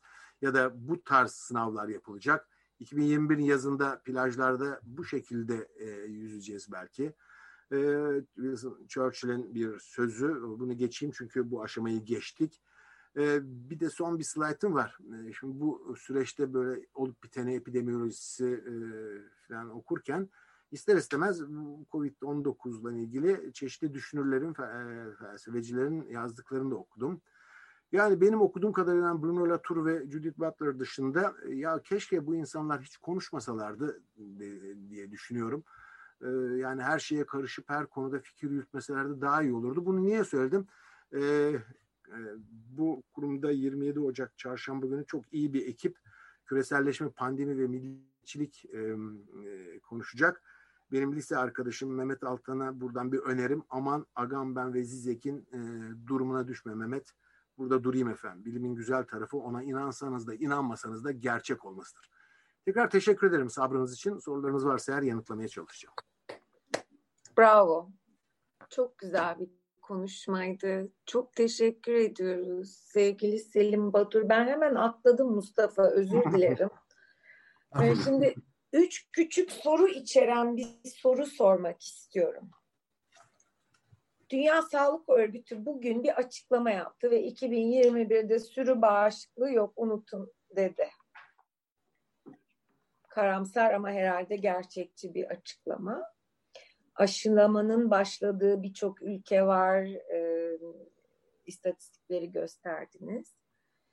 E, kontrol dışına çıkma olasılığı var olan bir pandemideyiz hissediyorum ben. Öyle hissediyorum aşı tek çare. Bugün bir başka haberde de bir hayvanat bahçesinde insandan gorillere geçtiğini duyduk ki bu en son halka herhalde. Hayvandan hayvana, insandan insana ve hayvandan insana geçiyordu. Şimdi insandan hayvana geçtiği anlaşıldı. Ee, bakıcı hastaymış, gorillere geçirmiş. Ee, şu anda tek çaremiz aşı ve Türkiye aşı konusunda benim görebildiğim kadarıyla büyük bir aciz içinde. Ne olduğunu bilmiyoruz. Ne kadar aşı ısmarlandı, ne gelecek, ne gelmeyecek. Bu ülkenin insanları ne zaman aşı olmaya başlayacak bilmiyoruz. Bunu tabii e, kehanette bulunamayız ama bizler yurttaşlar olarak ne yapabiliriz? Yani hükümete bir baskı mı, çağrı mı, ne yapabiliriz bu aşı meselesini? Bu sadece parasızlık olamaz herhalde. Ee, bizler ne yapabiliriz Türkiye'de aşılamanın ve aşı tedarikinin e, hızlandırılması için? Yani bu politik bir soru değil aslında. Anladım. Vatandaşlar olarak ne yapabiliriz? Hem Nilüfer biliyorsun ki e, bu şeffaflıkla ilgili bir slide göstermeye çalışıyorum. Çok bağımsız bir kuruluşun yurt dışında yaptığı bir araştırmadaki işte, anketler sonucunda Türkiye çok sonlarda yer alıyor. Hatta sonda yer alıyor. Şimdi bu e, tür e, bir konumda olduğumuz zaman ve siz e, Türk Tabipleri Birliği ya da Türk Tabip Odalarının açıklamalarını vatan hainliği olarak ilan ettiğiniz zaman e, bir yere varamıyorsunuz. Bugün e, hepsi benim çalışma arkadaşlarım olan, beraber ortak yayınlarımız olan bilim kurulundaki arkadaşlar zor durumdalar. Yani onların açıklamaları resmi e, açıklamalardan bir adım öteye gitmiyor ne yazık ki. E, ne yapabiliriz? E, doğrusunu istersen sivil toplum e, kuruluşları aracılığıyla herhangi bir baskı unsuru ya da bir e, talepte bulunmak mümkün mü e, ülkemizde 2021 yılında? Bunu pek zannetmiyorum açıkçası. E, o zaman e, biz sadece e, hükümetin, Sağlık Bakanlığı'nın aldığı aşıyı beklemek durumunda çaresiz bir şekilde e, bekleyeceğiz diye düşünüyorum. E, ve e, bu süreçte yapacağımız elbette bireysel şeylerden bir tanesi bu. Şimdiye kadar yaptığımız gibi fiziksel mesafeye, toplum içine fazla karışmamaya çok önemli, çok etkili ve maskeyi ihmal etmemeye, nereden nasıl bulaştığını e, aklımızdan çıkarmamaya, ay ben sıkıldım bunu aldım artık sokağa çıktım dediğiniz zaman işte e, bu tarz bir enfeksiyon hani e, ne olduğu bilinmeyen yani değinmediğim bir sürü özelliği ortaya çıkıyor. Yani long covid diye bir şey çıktı yani e, dün Çin'den yayınlandı. E, büyük bir seri insan hastaneye yatmayacak kadar ağır hastalığı geçirenlerin yüzde yetmiş altısında 3 ay boyunca çeşitli semptomlar devam ediyor. Yani e, basit gibi görünen toplumun yüzde sekseninde hafif geçirilen ya da belirtisiz geçirilen e, soluk algınlığı geçirilen ama geri kalan yüzde yirmisinde ciddi sorun yaratan e, bir hastalık. sağlık sistemi Türkiye'de tıkanmış durumda. çok fazla e, COVID hastası gördükleri için çok sık ve yoğun temas ettikleri için sağlık personelinin içinde yaşamı yitirenlerin sayısı 300'ü aştı. Ee, onlar hastalanıyor, e, hizmet veremeyecek durumdalar. Bütün bu o, karamsar gibi görünen tabloyu çizdiğim zaman tek doğru dürüst e, kurtuluş ya da e, çıkış yolu aşılama. Ama e, belirttiğim gibi böyle yüzde doksanlarda etkili olacak toplumda bir aşı falan yok öyle bir şey söz konusu. Yüzde altmışlarda, yetmişlerde olacaktır bütün aşıların etkinliği. Bir de siz buna aşıyı olmayı reddedenleri kattığınızda o zaman bu iş zor. Bu sadece ülkemizin sorunu değil aşı karşıtlığı.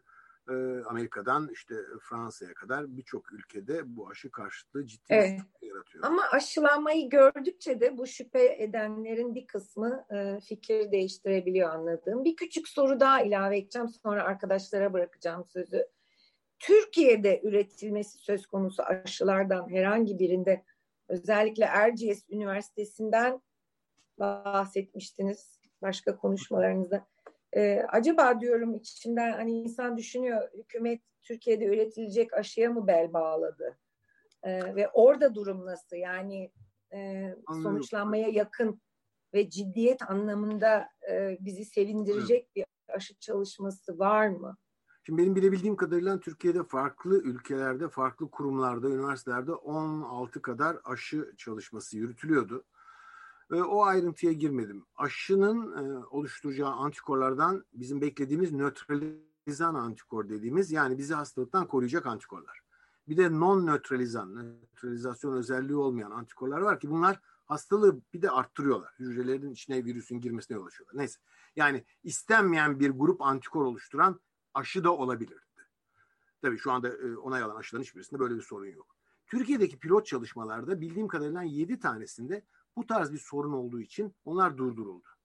Özellikle Erciyes Üniversitesi'nin ve benim ikinci adayım, onu duymuşsun Erciyes Üniversitesi'nin benden ama ikincisi de Bilkent Orta Doğu Teknik Üniversitesi, ODTÜ'nün ortak yapımı olan bir aşı var.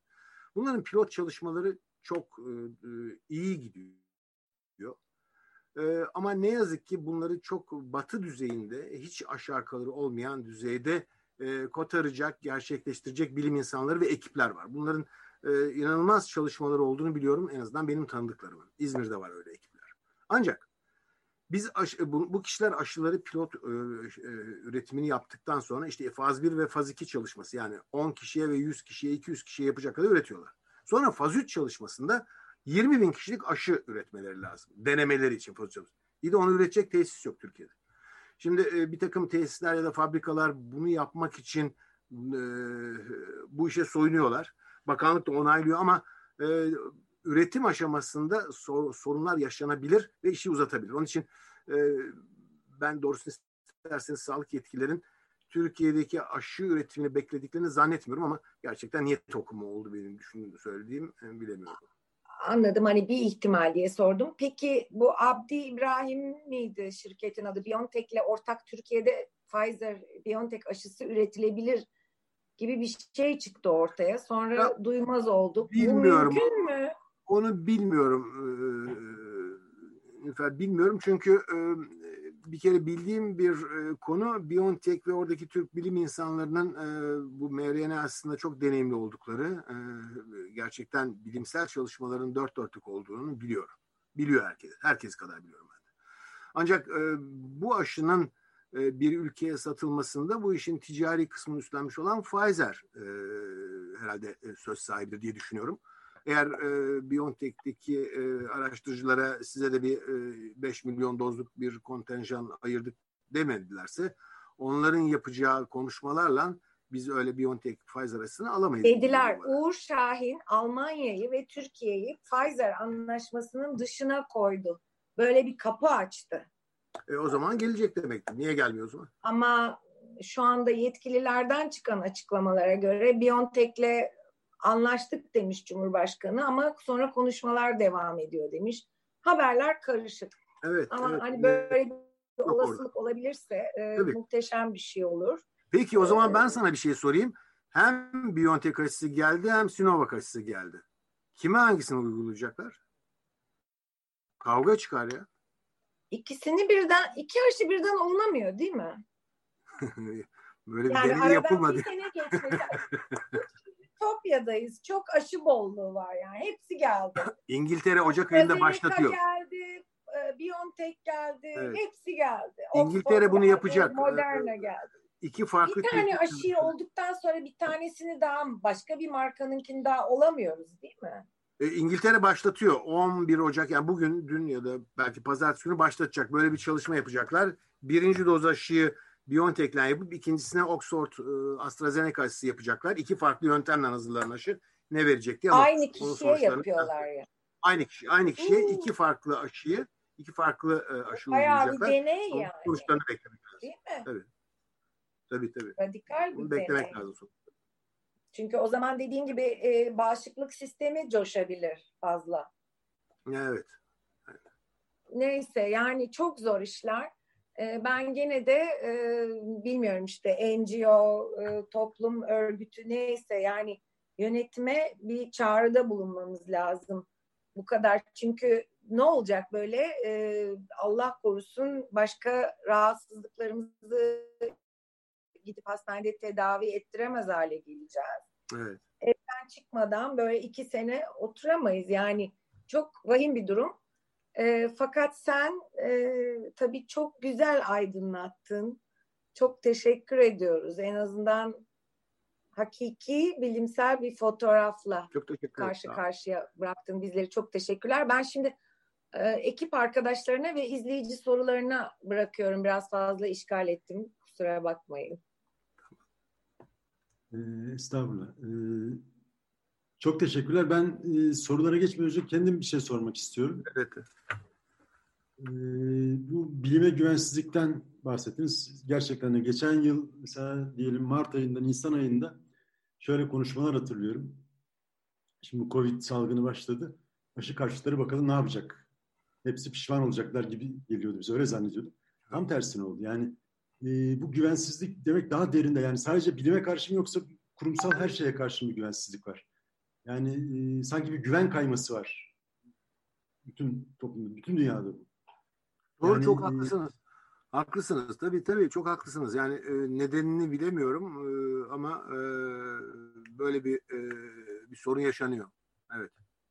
Peki mesela e, bilim camiasında ek bir şeffaflaşma, bir değişiklik ile buna cevap verilemez mi? Yani e, çünkü benim Muhakkak yani endüstri- karşıtları çok konuşuyorum ve çok sinir bozucu oluyor. Ama o kapalı devre. Onların mantığının içine giremiyorsunuz. Tabii tabii. E, tabii yani hükümetlerin, yönetimlerin ve e, üreticilerin bu konunun üzerine gitmeleri lazım. Onlar çok sessiz kalmayı yeğliyorlar. Mesela Dünya Sağlık Örgütü bu aşı tereddütünde ya da aşı karşıtı olan insanlarla polemiğe girmeyin ve cevap vermeyin der. İlginçtir. Bana çok e, garip gelir bu. E, yani çünkü e, bu polemik uzadıkça onların işine yarıyor derler. İş dönüyor dolaşıyor yine basında, sosyal medyada ya da işte yok reklamlar arasında e, aşı, e, haydi çocuklar aşıya kampanyası gibi bir dönem Türkiye'de olmuştu. O tarz bir takım e, e, duyurular, ilanlar e, verilsin mi konusu e, tartışılıyor ama e, bütün dünya şunu görüyor ki yine de e, böyle bir konuda aileler özellikle çocukluk çağı aşılarda hekimlerine, aile hekimlerine daha çok güveniyorlar. En güvenilir kesim aşı konusunda e, yine sonunda dönüyor dolaşıyor sağlık çalışanları oluyor. O nedenle sağlık çalışanlarının ikna edilmesi ve onların e, desteğiyle bu e, sorunun üstesinden gelinmesi şu, şu an için tek yöntem gibi görünüyor. Ee, sorulara geçiyoruz izleyicilerden. Ee, Hakan Evet. Abacıoğlu. Sen söyler misin soruları Mustafa paylaşalım mı? Tabii. Ee, Hakan Abacıoğlu'nu göremedim ben. Ee, YouTube'dan ben sorayım sen sonra devam et. Çok güzel bir konuşma demiş Hakan Abacıoğlu. Teşekkür ederim. Ee, aşıya erişilebileceğini varsayarsak aşı yapılması zorunlu olmalı mı? Ee, teşekkür ederim soru için. Ee, tabii e, benden genç ve çok sevdiğim, çok takdir ettiğim bir tıp fakültesi dekanıdır Sayın Hakan Abacıoğlu ve çok da e, önemli çalışmalara imza çalışma arkadaşımdır. Beraber kitap yazmışlığımız bile vardır. Sağ olsun İzmir'den e, dinlemiş, katılmış e, Hakan. E, zorunlu olmalı mı? E, bu konuda e, tartışılabilir bir konu. Ama e, zorunlu olması için e, doğrusunu isterseniz bu konu gündeme geldiği zaman dünyanın hiçbir yerinde e, evet zorunlu olsun e, diyemiyor kimse. Örneğin farklı öneriler geldi. Bunları Hakan biliyordur. Dillendirmem için herhalde e, sordu. E, örneğin dendi ki Türkiye'de e, e, COVID-19 aşısı olmayı reddeden ve sonra COVID-19'a yakalanan insanlara devlet ücretsiz sağlık hizmeti vermesin zor bir konu. Çünkü adam eğer sigorta primlerini ödediyse e, benim primlerim nereye gitti diyecektir. E, doktor bakmayabilir. E, bazı ülkelerdeki bazı hastanelerde e, bunu yapan e, aşı olmayı reddediyor musunuz? O zaman ben size bakmıyorum diyen sağlık çalışanları var. Etik olduğunu düşünmüyorum. E, gerçekten bu bir sorun. Yani aşılama oranlarının arttırılması gerekli. nasıl arttırılması gerektiği konusunda yasaklar, kısıtlamalardan çok herhalde çok daha bilimsel, çok daha sağlıklı ve iyi iletişim stratejileriyle ki şimdiye kadar ülkemizde bu hiç de başarılı olmadı gibi geliyor bana. E, farklı bir e, paradigma, farklı bir yaklaşımla toplum olabildiğince ikna edilmeli. E, tek çözüm böyle bu görülüyor ama nasıl yapılacak bilmiyorum. Evet, doğru. Ee, Örneğin, şimdi bak Fransa'da, evet. pardon Yasemin, Fransa'da e, pardon Yasemin. Ee, hayır hayır devam et lütfen. Mesela Fransa'da e, bu aşı organizasyonu yani kim nerede aşılanacak orası çok komik şeyler oluyor Fransa'da. E, konuşulurken sonunda dediler ki ya biz bu işin içinden çıkamıyoruz. Bu iletişimi sağlayıp bu lojistiği sağlamak için Amerikalı özel bir şirket gelsin yapsın dediler. Fransa bu işi biz yapamıyoruz dedi geçen hafta. E, yani gerçekten e, zor bir konu. Yani bütün dünyada bu gelinen postmodern dünyanın sorunu diye düşünüyorum ben. E, sevgili Mustafa'ya katılıyorum. Yani başka nedenleri de var ama e, bu itirazlar devam ediyor. Yani sadece Covid-19 aşısı değil. Burada çok belirgin oldu, çok tartışılı olurdu. Çünkü büyük kitle bazı insanlar televizyona çıkıp şu ya da bu aşı için e, atıp tutarken tamamen bilim dışı söylevlerde insanlar gülerekten izliyorlardı. Yani e, ya öyle değil dediğiniz zaman siz aşı firmasının, e, ilaç şirketinin adamısınız deniyordu. E, ama e, şu anda herhalde bu kadar fazla kısıtlama, bu kadar fazla hastalığın yakınımıza gelmesi sonucunda e, sanıyorum daha ciddi bir ortam var. E, insanlar herhalde e, daha farklı davranacaklar. Yani ikna edilmeleri gerekiyor diye düşünüyorum. Evet, ikna tek yol bence de galiba haklısınız hocam. Bir soru Can Bey. E, Türkiye'de aşıları eğer olacağını varsayarsak tabii diye ben ekliyorum. Aşıları kim nerede yapacak ve salgın sonrasında tıp eğitimi değişecek mi? Ee, şimdi aşılar nerede yapılacak? Tabii her ülke farklı bir strateji uyguluyor. Kime öncelik verilecek? Mesela Fransa değiştirdi. Sağlık çalışanlarının önce aşıları yapmaya başladı. Ee, farklı yaklaşılıyor. Amerika'da bizimle sürekli irtibatta olan bir arkadaşımız var. Açık Radyo'daki programlar nedeniyle kendisiyle haberleşiyoruz. Ee, kendisinin söylediği de örneğin Amerika'da yavaş yavaş e, bu e, aşılanması gereken listede yer alanların dışındaki insanları aşılamaya başlamışlar kaçak olarak. Bu sorun ortaya çıkıyor tabii. Şimdi Türkiye'de bilebildiğim kadarıyla örneğin İstanbul Tıp Fakültesi'nde e, belirli üniteler kuruluyor. E, buralardan çalışma yapılacak aile e, sağlığı merkezlerinden aşılamalar yapılacak. Bakanlığın 81 ile gönderdiği bir genelge var. Çok ayrıntılı incelemedim ama var burada eğer isterlerse kendilerine iletebilirim bir mail yoluyla. Ee, örneğin benim oturduğum Kadıköy tarafında yani aile sağlığındaki doktorlarla konuştuğum zaman şu anda eğitimin sürmediği ilkokullarda da bir ünite kurulsun mu acaba konuşuluyor. Daha hala e, e, tartışılıyor ve netleşmiş değil ama büyük olasılıkla aile sağlığı merkezlerinde e, büyük hastanelerde sağlık kurumlarında başlayacak. Eğer yetersiz kalırsa, inanılmaz kuyruklar olursa işte spor salonları ya da ilkokullar devreye sokulabilir. Tıp eğitimi değişecek mi? E, bu biraz önce soruyu soran sevgili Hakan Abacıoğlu'yla da bizim bazen dönem dönem konuştuğumuz bir konudu bu tıp eğitimi.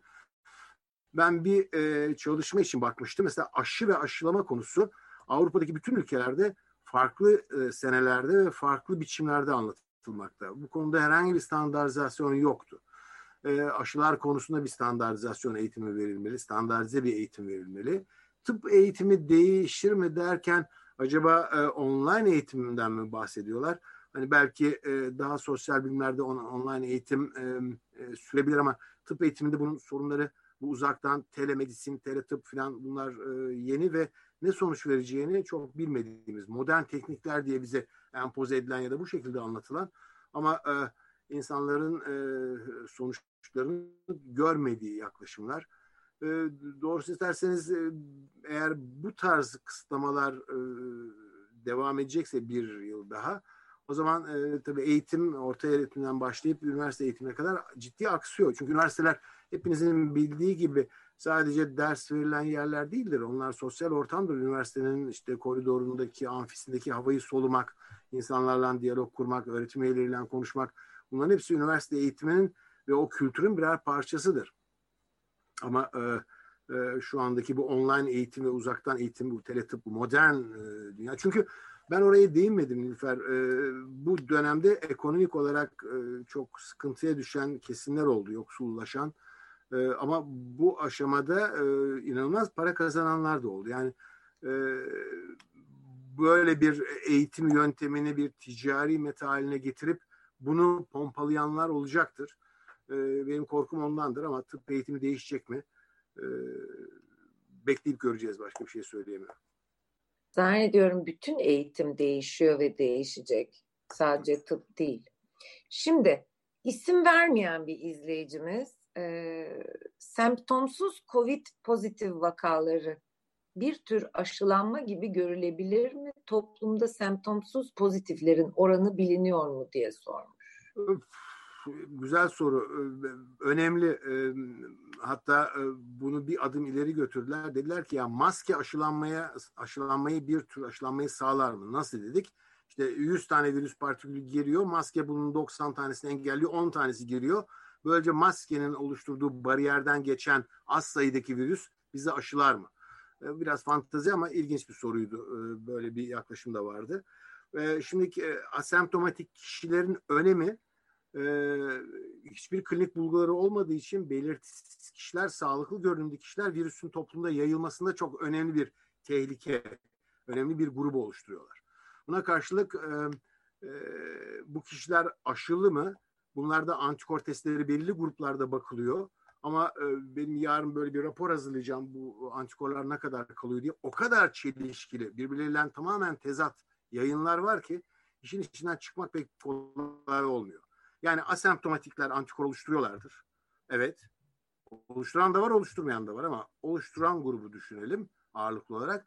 Bunlar aşıdaki antikorlar kadar kalıcı mı, koruyucu mu, düzeyleri nedir? Bunları bilmiyoruz. Kıyaslayarak göreceğiz bunları. Çünkü e, aşılardaki antikor yanıtı evet faz 3 çalışmalarında, faz 2 çalışmalarında bunlar irdelendi, yayınlandı biliyoruz ama o gerçek hayattaki e, antikor, aşılananlardaki antikor yanıtının ne olacağını gerçekten yaşayıp göreceğiz, bilmiyoruz. Yani çok haklı bir soru ama yanıtı e, bir soru işareti.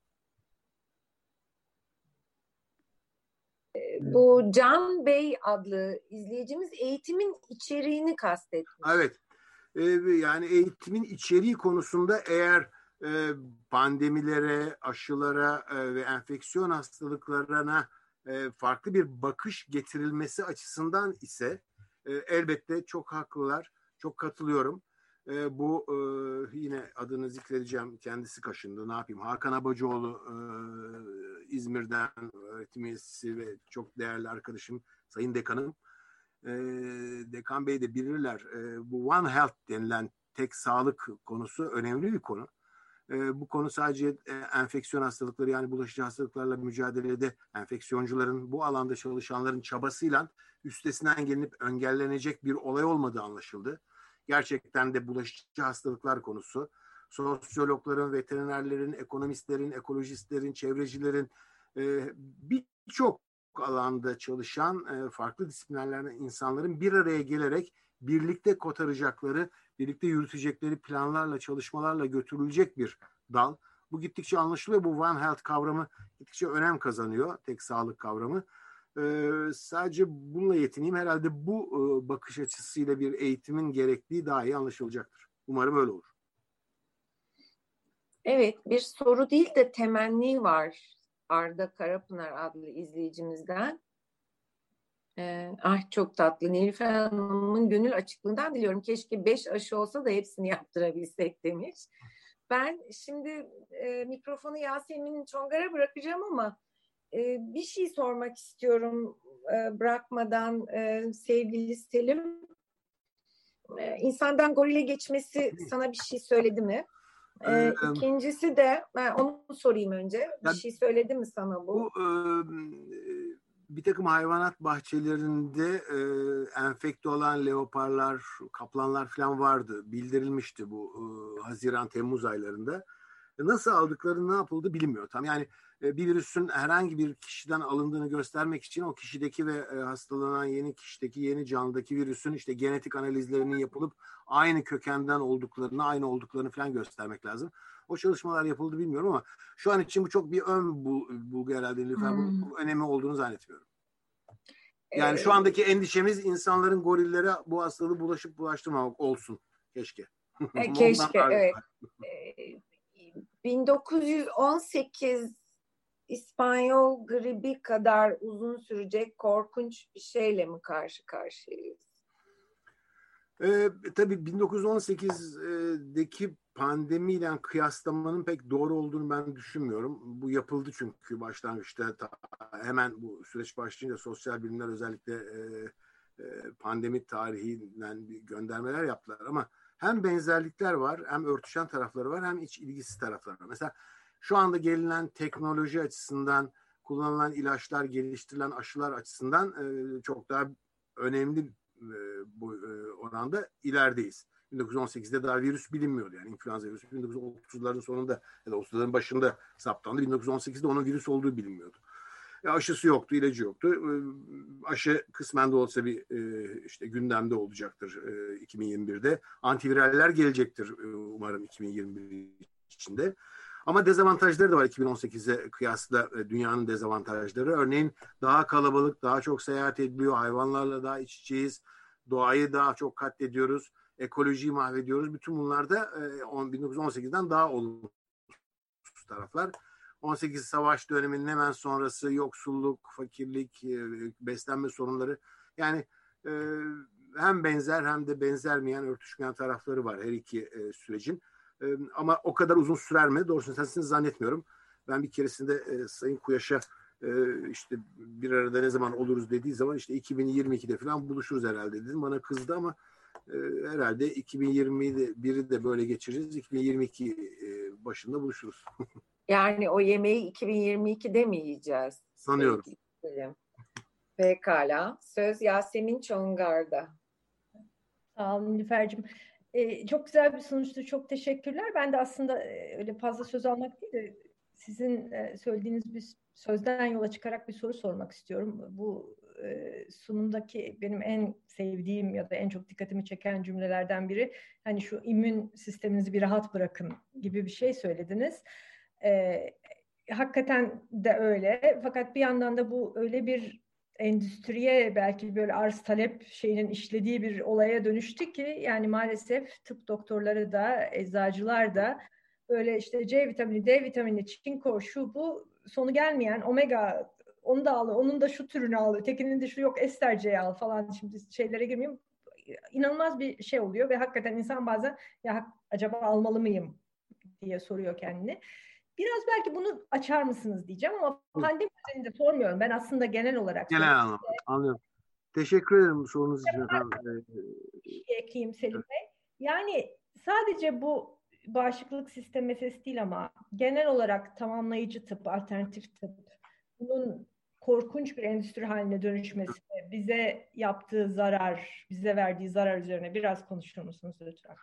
Tabii e, teşekkür ederim. Şimdi e, aslında e, zarar e, sadece e, geleneksel tıp, alternatif tıp şeklinde bir tanımlama kullanmıyorum. Çünkü benim bilgim ya da inancım doğrultusunda tıbbın alternatif falan olmaz.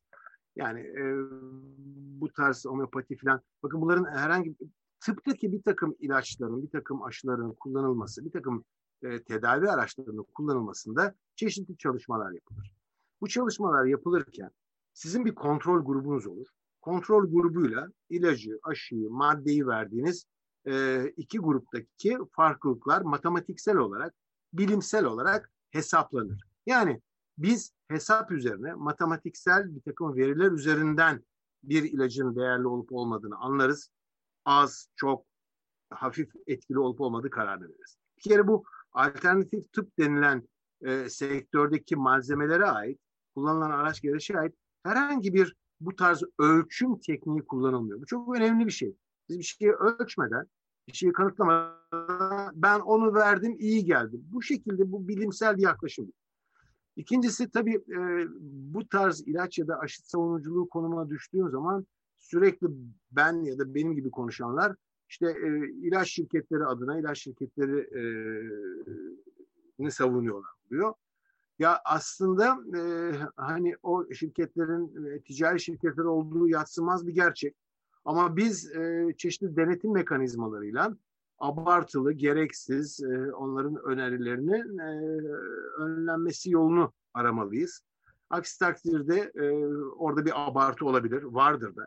Ama şurası muhakkak ki ben gerçek bir ilacın kontrol edilmiş, denenmiş, kıyaslanmış, bilimsel çalışmalarla etkisi ölçülmüş bir ilaç dururken hiçbir şey ölçülmemiş ama ben verdim ona iyi geldi o insanlar bundan çok rahat ettiler şeklindeki bir yaklaşımın bilimsel olmadığını düşünüyorum. Plasebo etkisiyle belki psikolojik, e, psikolojik bir etkisi olabilir.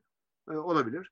Ama e, bakın mesela çeşitli bitki özütleri ya da işte e, kimyondu, naneydi, çayıydı falan yani bu tarz alkaloidler dediğimiz şeyler şu otu aldık.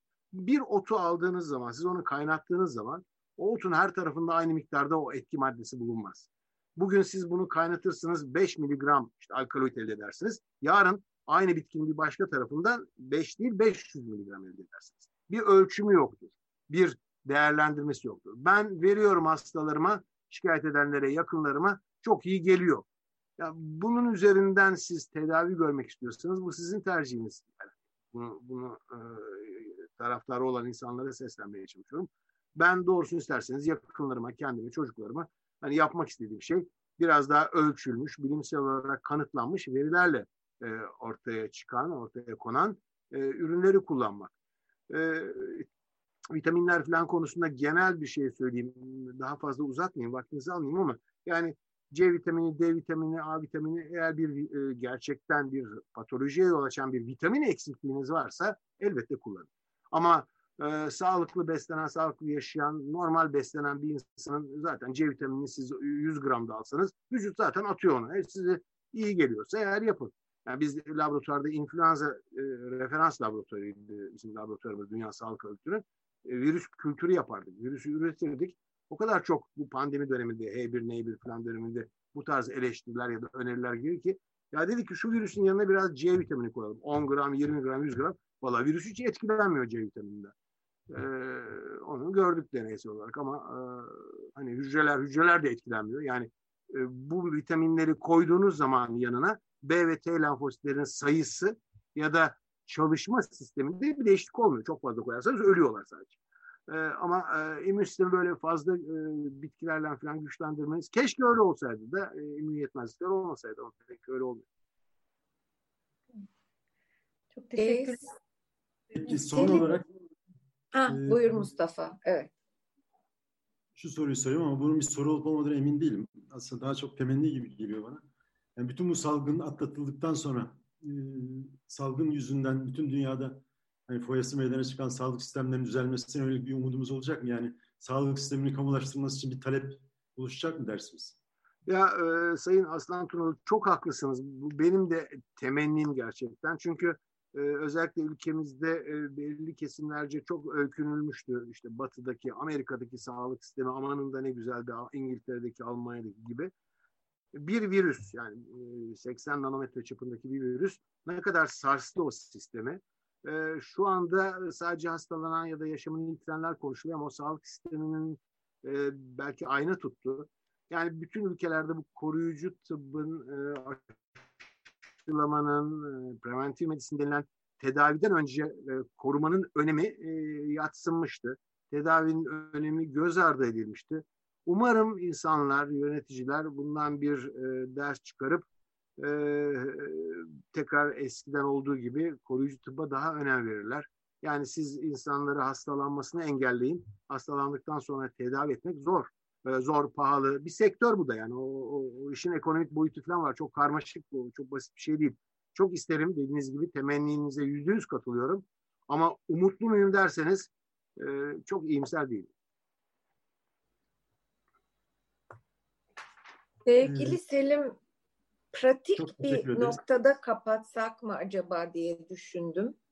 Ee, Türkiye'nin aşıya ulaşana kadar bu hafta sonu kapanmalarıyla herhalde bir etkisi oldu. Böyle mi idare edeceğiz? Sonuç olarak dediğin gibi yoksulluk, ekonomisi çok kuvvetli olmayan bir ülkedeyiz. İnsanlar sofralarına yemek koymak için gidip çalışmak zorundalar. Ee, hafta sonu kapanmalarıyla aşı gelene kadar idare edeceğiz ve ne yapmalıyız? Yani tamam maske, ee, mesafe ama bize hani ne yapmamız gerektiğini söyleyerek. He, hep iyi ve hoş bir şey söylemeyi istiyorsun ama gerçekten söyleyecek bir şeyim yok. Yani e, bakın e, bu çok tartışılan bir şey. İki hafta ya da dört hafta tam kapanma. Yani hafta sonu kapandığımız gibi dört hafta ya da iki hafta. Bunun süresi bir kere iki hafta falan değil dört haftadır. Dört hafta hiçbir insanın insanın sokağa çıkmaması lazım. Bu fiziksel dört haftalık tam bir blokajı sağlarsanız virüsün dolaşımınızı çok ciddi boyutta kırabilirsiniz. Ama bizde öyle olmuyor ki yani e, sokağa çıkmanın engellendiği dönemde e, bir sürü çalışan yine işine gidiyor. Şu sektör bu sektör muafları sayıyorsunuz bir sürü e, ve öyle tam bir kapanma olmuyor benim bildiğim kadarıyla. Şimdi e, neden dört hafta diyorum yani neden üç değil beş değil e, bunun e, nedenini ben de e, Açık Radyo'da tartışmıştık bunu e, Ömer Madra da çok merak ediyordu. Aslında olan şöyle bir şey var e, bu hastalığı 14 gün kuluçka süresi diyorsak en az 2 kuluçka süresi kadar yani 14 çarpı 2 28 günlük bir tam kapanma e, bu virüsün dağılımını engeller. Bakın Fransa e, yanılmıyorsam eğer 2 e, Kasım'da kapandı. Kasım sonuna kadar geceleri sokağa çıkmadılar, hafta sonları işte çıkmadılar falan. E, bir sürü kısıtlama. Amaç hep e, Noel, e, Christmas arifesinde e, ticareti açmaktı. Ama gelinen noktada o e, yarım yapılan kısıtlama 3 hafta 4 hafta boyunca Aralık başına bir açtılar. Bir de baktılar ki günlük yeni olgu sayısını 5 binin altına çekeriz diyorlardı. 20 binin altına düşmüyor. İngiltere şu anda suçu varyant virüsün dolaşımına atıyor. Bana kalırsa çok bilimsel bir yaklaşım değil o. O virüsün kendi dinamiği yani varyantı falan değil orijinali de olsa böyle yayılacaktı İngiltere'de. Bu nedenlerden ötürü bizim sadece hafta sonları değil daha ciddi ve daha uzun süreli tam kapanmalara ihtiyacımız var. E, ama eğer ekonomik nedenler bunun yapılmasını engelliyorsa en azından e, bu hafta sonu kapanmalarının daha bir süre sürmesi lazım. Her ne kadar yetkililer e, kademeli olarak bunları yumuşatacağız diyorlarsa yumuşatacaklardır. Tekrardan virüsün ve hasta sayısının alevlenmesi görülecektir ve tekrar kapanmalar başlayacaktır. Bunu bütün Batı ülkeleri yaşıyorlar, yaşadılar. Biz de yaşayacağız. Evet ve e, sonuç olarak da İngiltere'de hala maske takmamakta direnen insanlar var. Bu ülkeler işte bir tür demokrasi oldukları için herhalde ya da kültürleri öyle. Lütfen maske takın diye hala rica ediyorlar insanlara. Ama dediğin doğru tabii yani daha uzun kapanmalara tahammül olamayacağı için herhalde böyle idare etmek zorunda kalacağız. Bizi bilgilendirdiğin için çok teşekkür ediyoruz. Ben Mustafa'ya veriyorum sözü bizi e, hani vedalaşmak ve kapatması için. Çok çok teşekkür ederim.